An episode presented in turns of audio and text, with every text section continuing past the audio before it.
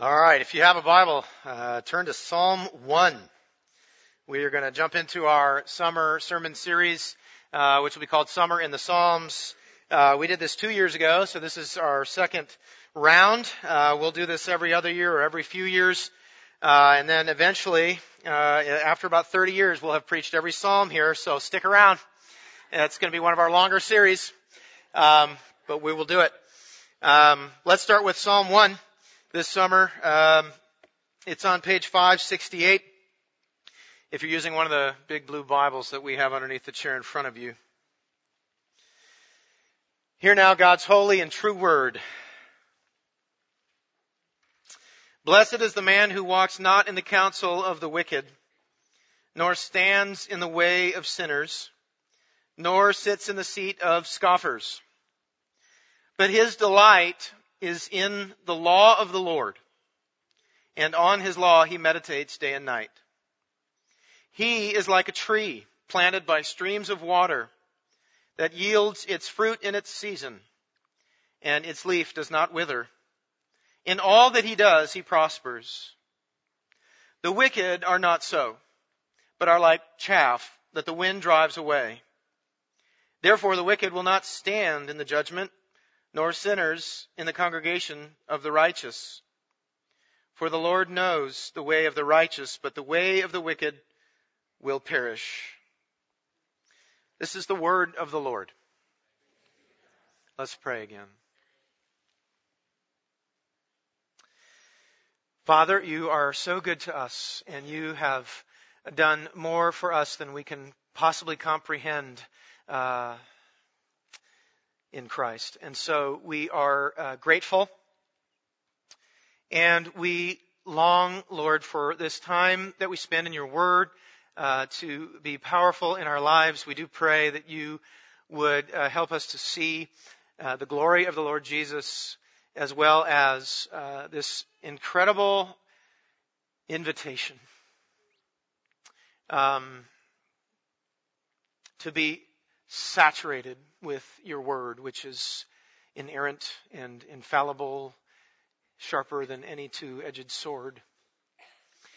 So, Father, we just uh, ask your mercy upon us now and that you would help us to grow in grace, that you would uh, use this time to equip us to take the good news of our Lord Jesus to our neighbors and to the nations. For it is in Jesus' name that we pray. Amen. So we are going to, as I said, be looking at different Psalms all summer long. And uh, we are going to look at different Psalms this summer than we looked at last summer, uh, except for today. We are going to look at Psalm 1 again. In fact, we will probably, every time we kick off a summer in the Psalms, we will, we will look at Psalm 1.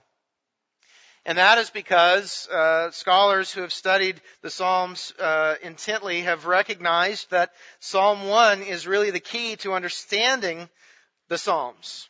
Uh, in fact, Charles Spurgeon, a uh, English preacher from uh, a while back, he said that, and I'm paraphrasing here, but basically he says that Psalm 2 through 150 are really one long sermon about Psalm 1. And so understanding Psalm 1 is very critical if we're going to look at any other Psalms. And so that's what we're going to focus on today. Uh, and, and really going to do two things. I really want to focus in on the main point of Psalm 1. The main thing that we see in Psalm 1, an incredible promise uh, and an incredible invitation. And then I want to get super practical. Because if we believe what Psalm 1 says, then we're going to want some uh, practical way forward, uh, ways forward uh, regarding the word, which we'll we'll get to. So, just two things I want to do today. Just really emphasize this main thing that we see in Psalm 1, and then second, we'll get we'll get real practical. Okay, so uh, keep your Bibles open, and let's take a look at uh, verse 1. And before we do that, here's here's the main point. Psalm 1 is pretty black and white, pretty straightforward, and it is amazing. And here's the main thing. Basically what Psalm 1 is telling us is that the key to happiness and fulfillment in the Christian life is developing an ever increasing love and hunger for God's Word. I'm going to say that again. Okay? The key to happiness and fulfillment in the Christian life is developing an ever increasing love and hunger for God's Word. Let's take a look. Uh, blessed, it says in verse 1, Blessed is the man who walks not in the counsel of the wicked, nor stands in the way of sinners, nor sits in the seat of scoffers. So, very first thing to notice here is that number one, that word blessed in the Hebrew actually appears twice. Okay, so it's really emphasized. Uh, but the word blessed literally means supremely happy or fulfilled. So this is what we're seeing here. This is what the person who wants to be supremely happy, supremely fulfilled in their relationship with God, uh, this is the key to that. And so the first thing we see is what, what not to do, uh, and that's what verse 1 is about. Uh, the, the person who's going to be happy and fulfilled in their relationship with God uh, ultimately doesn't move farther and farther from God. That's kind of what we see in verse 1. There's a, like a negative uh, trajectory or progression walking away, standing away, and sitting down away. And so there you can see also in walking in the counsel of the wicked, that's listening to what the world has to say about life and about happiness. Okay, and so the first thing that we're seeing is that we don't want to listen to the world when it comes to trying to see how we can be fulfilled and happy. And not only do we not want to listen, but to, to stand in the way of sinners. If you stand with someone, you're in agreement. In other words, not only do we not want to be listening to the world, but also not living like the world. God calls us to not live like the world because He knows that those ways will not fulfill us, will not produce in us what we often hope they will. So we don't want to listen to the world. We don't want to live like the world. And then to sit in the seat of scoffers is to get to the point where you're actually laughing at God's word, laughing at the people who might take the word of God seriously. And if you've been paying attention, there's lots of people laughing, mocking Christianity uh, these days, and so you can you've seen it. One of the things that's beautiful about this, though, is think about this. You know, Psalm one is a call to people. Uh, and therefore, wherever we're at, whether we're walking away, whether we're standing, or whether we're sitting, whether we're listening to the world, or living like the world, or even beginning to laugh at God, God is merciful and calls us back to Him and to uh, what will actually bring us true happiness, which is Him. He is our great reward. And so that's what's so amazing here. So we don't want to move from God. That's, that's really simple to, to think about. Now the next verse though is something that you struggle with and I struggle with. Let's take a look. Uh, his delight, this is the blessed person. This is the person who's fulfilled and happy in their relationship with God. His delight is on the law of the Lord, and on his law he meditates day and night. Law, by the way, here and often in the Old Testament referring to the, the, the Word of God, God's teaching. Okay, so, uh, and, and that word meditate, is uh, an interesting Hebrew word as well. Uh, so we're, we're, talking about the, the way to fulfillment and happiness is loving God's word and meditating or thinking about it a lot. In fact, that word meditate in the Hebrew uh, it means to think on something over and over and over. Uh, it's, it literally means to growl, which is interesting. It comes from the same word that they would have used to uh, to refer to the way an animal kind of growls a little bit as it's gnawing on a bone, like a dog. Have you ever seen a, bo- a dog just like enjoying a bone, like you know? Yes. Is that awkward for me to do that in front of you right now? Yes. But if you've seen a dog just working through and chewing on that bone, and you look at that dog and you know one thing: that dog is enjoying this time together with that bone. And you know, if you try to take it away, you're going to have a holy hand. I'm not talking about holy like God. I'm talking about holes from his teeth. Okay? So, that's the imagery here. This is, this is what the psalm is saying. Here's the promise. Delight in God's word. Love it. And think about it a lot. And there will be fulfillment and there will be happiness in your walk with Christ. Now you struggle to believe that, so do I. Okay? The proof of that is that we're not in the Word as much as we can be, and hopefully maybe will be after we are challenged by the Word of God today. Uh, here's, here's this incredible illustration then. Look at verse 3. Uh, why, why is somebody who is really uh, in the Word and the Word is in them, why are they so happy? It's beautiful. Verse 3. What's he like? What's she like, that person who's saturated with the word? He is like a tree planted by streams of water that yields its fruit in its season, and its leaf does not wither. In all that he does, he prospers. Think about that imagery. See, ultimately, like a tree that is planted by streams of water does not have to wait for it to rain to get what it needs it is always able to get its roots down into that water, which is an inexhaustible source of life and health for that tree. And so that's what the Word is. God's Word is that it's like a, a stream of water where when our roots are in it, when we are in it, it is an inexhaustible source of spiritual life and health for us. Because God has given us His Word. And so it's perfect and it's powerful and it does not return to Him empty. And therefore also not only do we have this constant source of spiritual life and health, but then it's, you know, it's, the, the, imagery is also that we, we bear fruit. The tree bears fruit in its season. And that's because when we're spiritually healthy, there's going to be fruit in our lives. Not every moment of every day, but seasonally, over and over again, there's fruit in our lives. We're growing in grace, growing in the fruit of the Spirit. Love, joy, peace, patience, kindness, goodness, faithfulness, gentleness, self-control. Not only is there spiritual health from that constant, inexhaustible source of life and health in God's Word, but also our, it says our leaf does not wither. And that's a picture of the spiritual health uh, which, which enables us to persevere through difficulty. I'm always amazed when I see people who are saturated with the Word when they are facing the hardest times of their lives because it, it, you can just see that their their leaf does not wither. And uh, many of you know that um, my really uh, dear friend and mentor, Mike Francis, we prayed for him this morning. You know, he's in the hospital. He needs a miracle. He's had a heart attack, and he really needs a miracle. And I have been there uh, almost every day this week, and um, I've spent a lot of time with his family. And one of the things that I've seen, see, if you know Mike Francis, you know that his family is in the Word. Okay, I mean that's just who he is. And that's why I, um, I think I can stand here today, even though I'm grieving so much. I know that he would love a church to be challenged to be in the Word. And so, but but I but I um, you know watching, especially specifically his wife, and just the way that they're constantly just quoting Scripture, the constant way that they're just uh, they're they're not withering. It is the worst week of their lives. But they are not withering. Uh, and, and then prosper. It says in all that he does, he prospers. That doesn't necessarily mean that everything we do turns to gold, but what it means, I think ultimately, is that Romans 8:28 is true.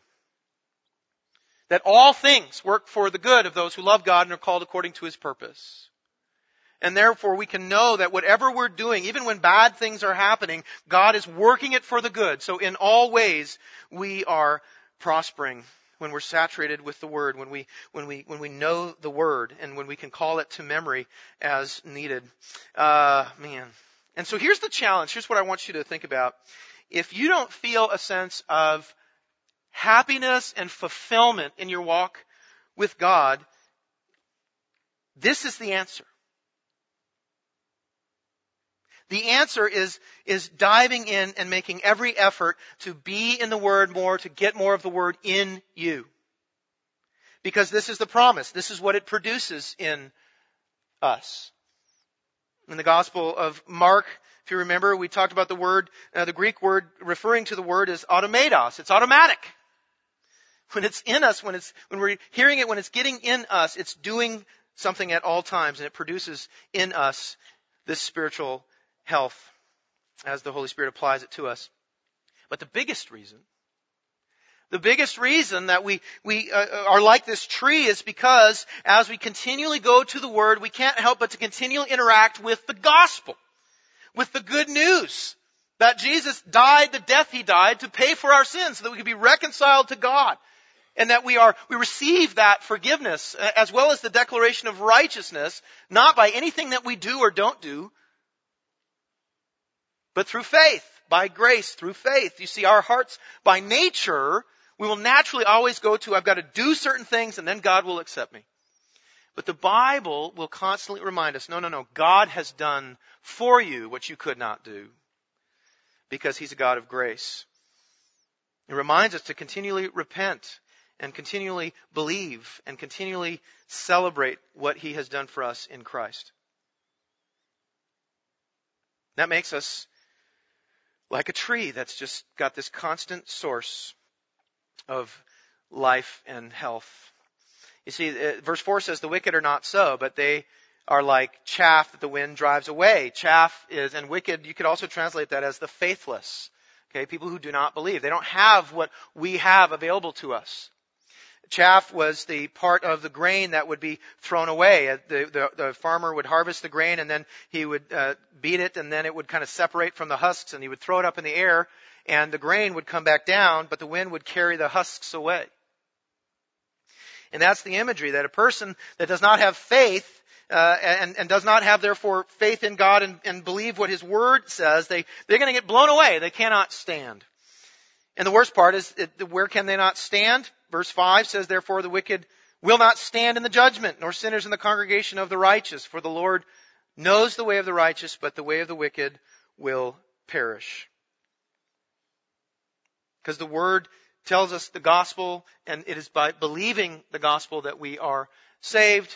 It's not by what we do, and so therefore someone who does not have faith, they, they're not saved, and they will stand before God when Jesus returns to judge the world. They will stand and they will be judged according to the way they live their life, and they will fall incredibly short. Just like we all fall incredibly short. The difference is, through faith, we have received forgiveness of sins and the declaration of righteousness. So this is why we want to proclaim the gospel. This is why we continually want to send people to the nations to get this good news out there. But the central focus here is this importance of being in the Word, getting the Word in us, and how God is telling us this morning, come and get it. This psalm just screams to us there's so much happiness and fulfillment if we will just come and get it and spend the time and do whatever it takes uh, to to get His word in us. You know, this is a huge issue. issue. There, you know, studies are showing that people don't really know their Bibles very well, and therefore we can't really live a Psalm one life. We can't feel that fulfillment and that excitement and that joy of, of knowing God deeply through His Word. In fact, Jared Wilson is a uh, pastor and author some of you might have heard of. He just wrote an article uh, entitled Six Problems uh, with the Evangelical Church, and number five was biblical illiteracy. It is. It's a big problem. Uh, he says this. Our people don't know the Bible very well, and this is in large part the fault of a generation of wispy preaching and teaching in the church and in the home. Connected to this factor is the church's accommodation and assimilation of the culture's rapid, rapid shifting from text-based knowledge to image-based knowledge. He goes on to say, when it comes to the text itself, I suspect that a lot of the superficial faith out there results from teaching that treats the Bible like Bartlett's familiar quotations. And I love this. Fortune cookie preaching will make brittle, hollow, syrupy Christians. And he's right. And here's the thing, what's interesting, you know, studies, you may have seen this, uh, studies are showing that the number of people who are saying that they are Christian when they take a survey, in our country that number of people is decreasing, and the amount of people who check none or no religious affiliation is increasing. And so people are talking about the church is, is falling apart. Well, what's, here's what's interesting about that. Studies also show that only 8% of religious teenagers can actually articulate what they believe. 8%. I'm not great at math, but it sounds like 92% of young people don't even know what they believe. Largely probably because they don't have a, a, a, a normal, regular rhythm of getting in God's Word and getting God's Word in them. Okay? And so uh, the reality is, you know, the, these young people are leaving the church. They don't even know what they're leaving. I was just, I just had a conversation recently with a, a younger guy that uh, has walked away from the church, and I asked him about, you know, what did it, what do you think the church is, or what do you think the Bible teaches? And uh, long story short, he was way off. Okay, way off. And as I began to engage him and was able to explain to him what the Bible actually teaches, now he was interested in Bible study. Go figure.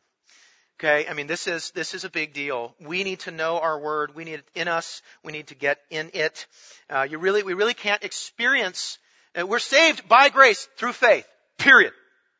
But to experience the abundance of life, the glory of God, to really feel that, to experience that happiness and that fulfillment that God wants us to have in Him, it's got to be coming through the Word. So please don't hear me beating up on you or me. We're all in this together. This is not, uh, uh this is not a berating. This is an invitation.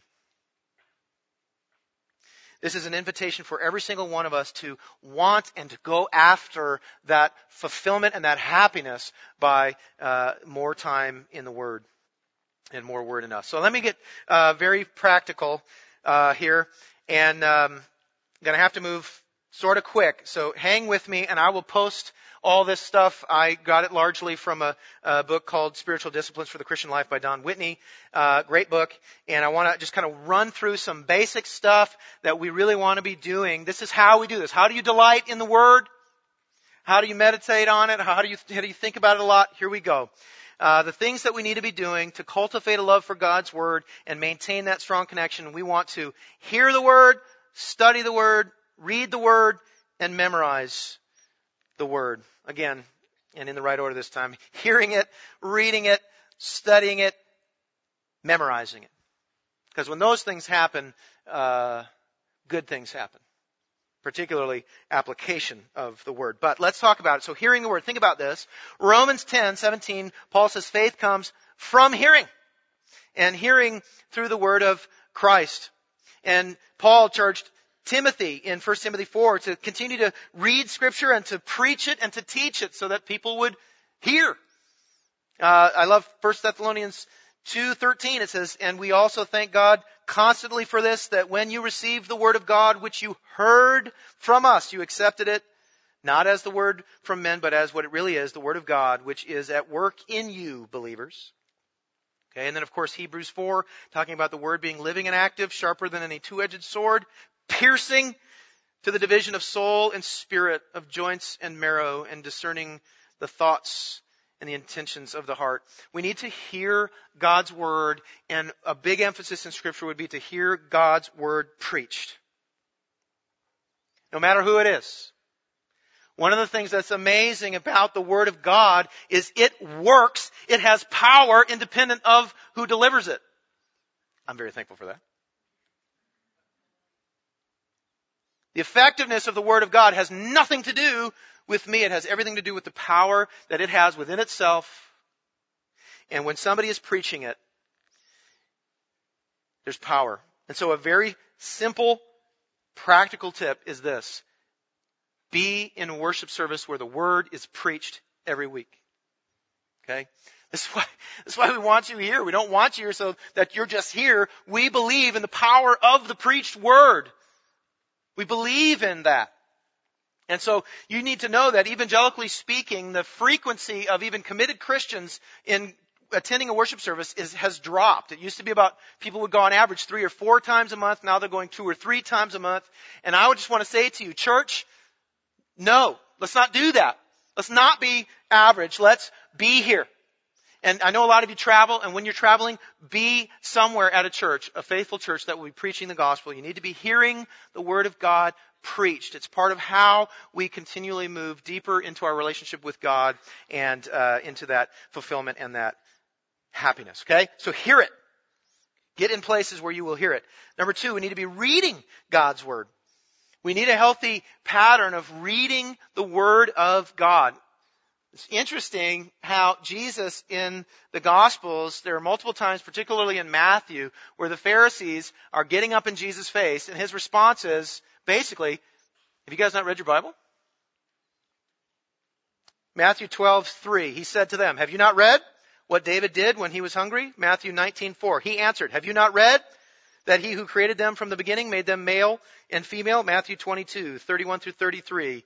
Uh, and as for the resurrection of the dead, he said, "Have you not read what was said to you by God?" So there's this this clear need in scripture for us to read God's word. So I want to give you some practical tips on that. Uh, one would be that if you if you're going to have a healthy devotional life where you're spending time in the Word, schedule it. You schedule things that are important to you, uh, so that you do them, right? So schedule this. Put it on your calendar. Be committed to that time. Uh, a great thing to do would be to use a plan. There's lots of great Bible reading plans. We have the UPC Bible reading plan. Uh, it's on paper on the desk out there, and it's also on the app. And if you use the reading plan, you read for about 15 minutes a day, usually maximum. And in one year, you will read half of the Old Testament, you'll read the New Testament, and you'll read the Psalms. So every two years, you've read the Old Testament once, the Psalms twice, and the New Testament twice. Okay? Um, it's a great plan. Or there's the, the YouVersion app has lots of different plans, but schedule the time, use a plan, and then another thing that's helpful is to select at least one verse to meditate on through the day. Write it down, tweet it, do what you got to do, but bring it with you. And think about it so that continues to have its effect on you. Uh, so we want to be hearing the Word, we want to be reading the Word, we want to be studying. Studying the Word. Uh, Don Whitney says that when you're uh, reading the Word, you're kind of cruising by the coastline in a motorboat, but when you study, you slow down. Now you're in a glass bottom boat and you're moving slower and you're looking deeper. Okay, Ezra 7:10 said for Ezra had set his heart to study the law of the Lord and to do it and to teach it. Acts 17:11 now these Jews were more noble than those in Thessalonica. Uh, they, they received the word with all eagerness, examining the scriptures daily to see if these things were so. 2 Timothy 4 Paul is telling Timothy to bring some things with him, and he says, above all, the parchments. In other words, above all, bring my, my copies of the scriptures. Paul. Okay? The apostle. Paul. He wants to be studying the scriptures. And uh, uh, Don Whitney says uh, Paul had seen heaven and the resurrected Christ. He had experienced the Holy Spirit's power for miracles and even for writing Holy Scripture. Nevertheless, he continued to study God's Word until he died. If Paul needed it, surely you and I need it. Uh, and should discipline ourselves to do it. You know, what's interesting is the Pharisees, one of the reasons they were so wrong, Jesus said in Matthew 22, 29, you are wrong because you know neither the scriptures nor the power of God. My beloved friends, if you want to experience the power of God, you've got to know the scriptures. It prevents us from error, but it also helps us experience His power.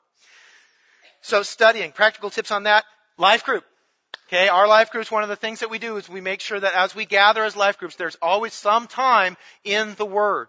So that's a great thing that you could commit to. If you're not in a life group, get in a life group and get, that's another place where you can uh, be studying the Word. Use a study Bible. If you don't have a study Bible, get one. I think the Reformation Study Bible uh, by Ligonier Ministry is probably the best study Bible I've ever seen. That's what I use. Also, the ESV Study Bible is fantastic. You can uh, get information on either one of those at reformationstudybible.com or esvstudybible.org. The ESV version is this big, FYI. Okay, so get a pickup truck. Um, but this is the, you know, when you're when you're slowing down and you're and you're learning what it says, you know, you got to, you know, have the, the notes at the bottom are what help you make sure that you can understand some of the maybe more confusing things in the Word. Um, and then buying and borrowing, borrowing commentaries can be very helpful for that too. But studying is a very important thing. Finally, uh, memorizing. And I want to. I'm here, here's my hope. Um, as we've gone through these four things, I would imagine that at least one of these, if not all of these, you realize that you're leaving a lot of fulfillment and happiness on the table because you're not involved in these things as much as you could be. And I want to be very, the first to confess that the memorizing of God's Word, I know from experience, more so I know from the Word of God tells us so, but I also know from experience that it is a absolutely incredible, uh, um, thing to do. And uh, this is one of the areas that I have fallen away from, and so I repent. And I want you to know I am getting, I'm back. I'm back. Okay? I'm gonna be back on the memorization train. Toot, toot. Um, so here is, uh, here's what I want you to know about this. Uh, in Don Whitney's book, he, it's really great. He explains why memorizing the word is huge. Several reasons. One, it's a source of spiritual power. Psalm 119:11. Uh, I have stored up your word in my heart that I might not sin against you. So there's power in God's word that helps us to fight against sin. We see it uh, live in action as you watch Jesus uh, totally defeat the devil's temptations in Matthew 4, 1 through 11. The devil keeps coming and trying to tempt Jesus to leave us in our sin. Right? To not save us, to not continue with his mission. And then uh, what does Jesus do? He continually quotes what? Scripture to the devil repeatedly. And so there is uh, uh, just this clear uh, emphasis that as we have God's word memorized, when we are facing temptation, there's power there as we have these verses come to our mind. Uh, Ephesians 6:17, the in, in Ephesians 6, Paul talks about the the armor of God. There's one weapon, and it's the sword of the Spirit, which is the Word of God. So every single verse that you have memorized is like a sword on your belt for when you do battle with the evil one or when you do battle with your doubts or your fears or your idolatry, whatever it is. Every verse you have, just imagine as another sword that you can fight with, okay? We should just be like so weighed down by these swords, we can barely move. Okay? Memorization. Get them in. Uh, it also strengthens our faith. It's a source of power. It also strengthens our faith. Proverbs 22:17 says, "Incline your ear and hear the words of the wise, and apply your heart to my knowledge." For it will be pleasant if you keep them within you, if all of them are ready on your lips, that your trust may be in the Lord.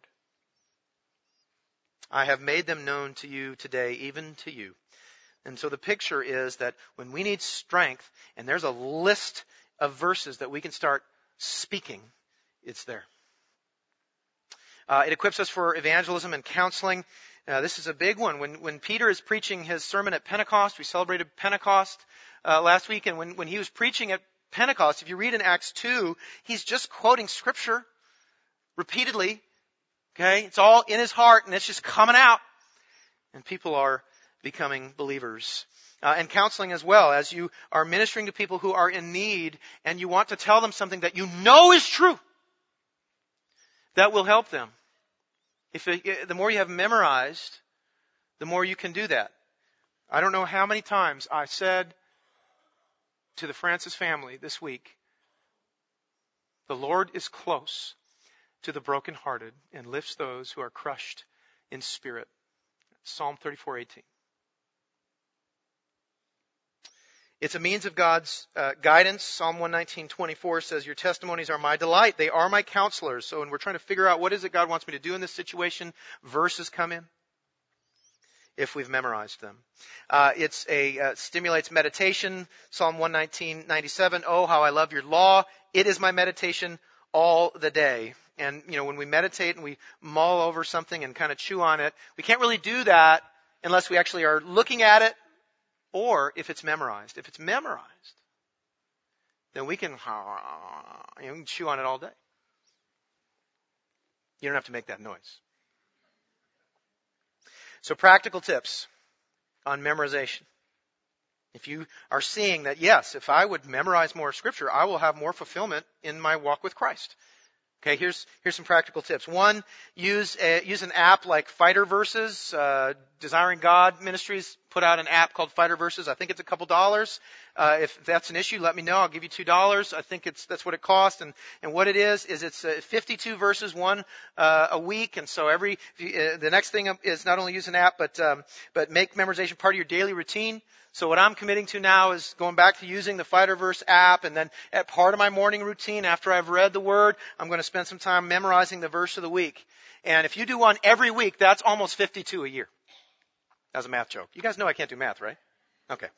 But nonetheless, here is, there, there's a way to do it. And then another thing would be to get music uh, that is, is scripture to music, and then listen to that music, and that scripture starts to uh, stick on your heart and you remember it because you know here's what I know you know the words to your favorite song. Don't start singing. Okay, but you know the words to your favorite song. If you allow some of your favorite songs to be uh, these uh, scripture wor- verses put to music, it can be very powerful, very helpful. We in our family we buy the CDs. They're called Seeds Family Worship, and uh, they're just it's to be honest, it's pretty decent music. In fact, the reason I know Psalm 34:18 is because there's a song that says, "The Lord is close to the brokenhearted and lifts those who are crushed in spirit. The Lord is close to the brokenhearted." Psalms 34:18. No. No. But do you see? Uh, by God's grace, I had that memorized, and it, it was it, God used it this week, I believe. Um, he's using it to me because I'm brokenhearted. And I know a lot of you are brokenhearted, not necessarily about my Francis. You may not even know him, but there are people in your life. There, there's sadness in your life. There's things going on, and, and so in the same way that I've been very ministered to by Psalm 34:18. I want to I want to stack the deck. I want to fill the bucket. I want as much scripture memorized in me as possible. So those are some practical tips. Again, you know, this is not about you trying to be a better Christian or it's not about you trying to earn God's approval. This is about faith. This is a gospel issue. This is, do we really believe that the almighty and infinite creator of all things, who has given us this book and assured us of its truth and its power, could he be right about that? And if so, what in the world do we have better to do than to get in it and get it in us as a church, as families, as life groups, as a body of believers, that we would be a body of believers that is serious about getting in the Word and getting the Word in us because we know that God wants us to glorify and enjoy Him. The Westminster Divines nailed it. What is the chief end of man? Man's chief end is to glorify God and enjoy Him. And that enjoy gets a capital E when you are heart deep in the Word of God. So uh, I want to leave you with a uh, charge. I want you, everyone, to commit to at least one thing that improves your Bible intake. Maybe it's committing to being at the worship service every week and not occasionally. Uh, maybe it is committing to starting a Bible reading plan. You should know that I started at least 90 Bible reading plans in my life. Okay? So you can start again. Right? I've finally been, when, once we launched our two year one, I've been on that now for two years and, uh, it's, it's, it's producing fruit. So, so, uh, pick a plan, go for it. Maybe you need to commit to being in a life group and going to it regularly because you know that that'll be another opportunity to interact with the Word of God. Maybe at the very least you would download an app that'll help you start memorizing Scripture. Whatever it is. It's not my promise. It's His. It's God's promise that there is happiness and fulfillment in the life of a Christian as we spend more and more time heart deep in His Word, which is sharper than any two edged sword, piercing to the division of marrow. So, do we believe it? Let's, with bold faith, believe it together Let's hear the word, read the word, study the word, and memorize the word. And as we feel that happiness and fulfillment, let's tell the whole world that it's true. Let's pray. Father, I will be the first to confess that I get busy with other things and I often think that things like Facebook or television or other things will actually bring me what I'm looking for, what, and, and, and I can only find in you. And so would you uh, forgive me? And would you help me and help all of us choose to come and get what, what you've offered to us in the scriptures? You've given us forgiveness and the declaration of righteousness for free. Help us now to come and get everything we can get in your word and get it into us. Help it to make us more like Christ. Help it to empower us to take the gospel to the neighbors and the nations around us so that we may truly, truly, truly glorify you and enjoy you forever. In Jesus' name we pray. Amen.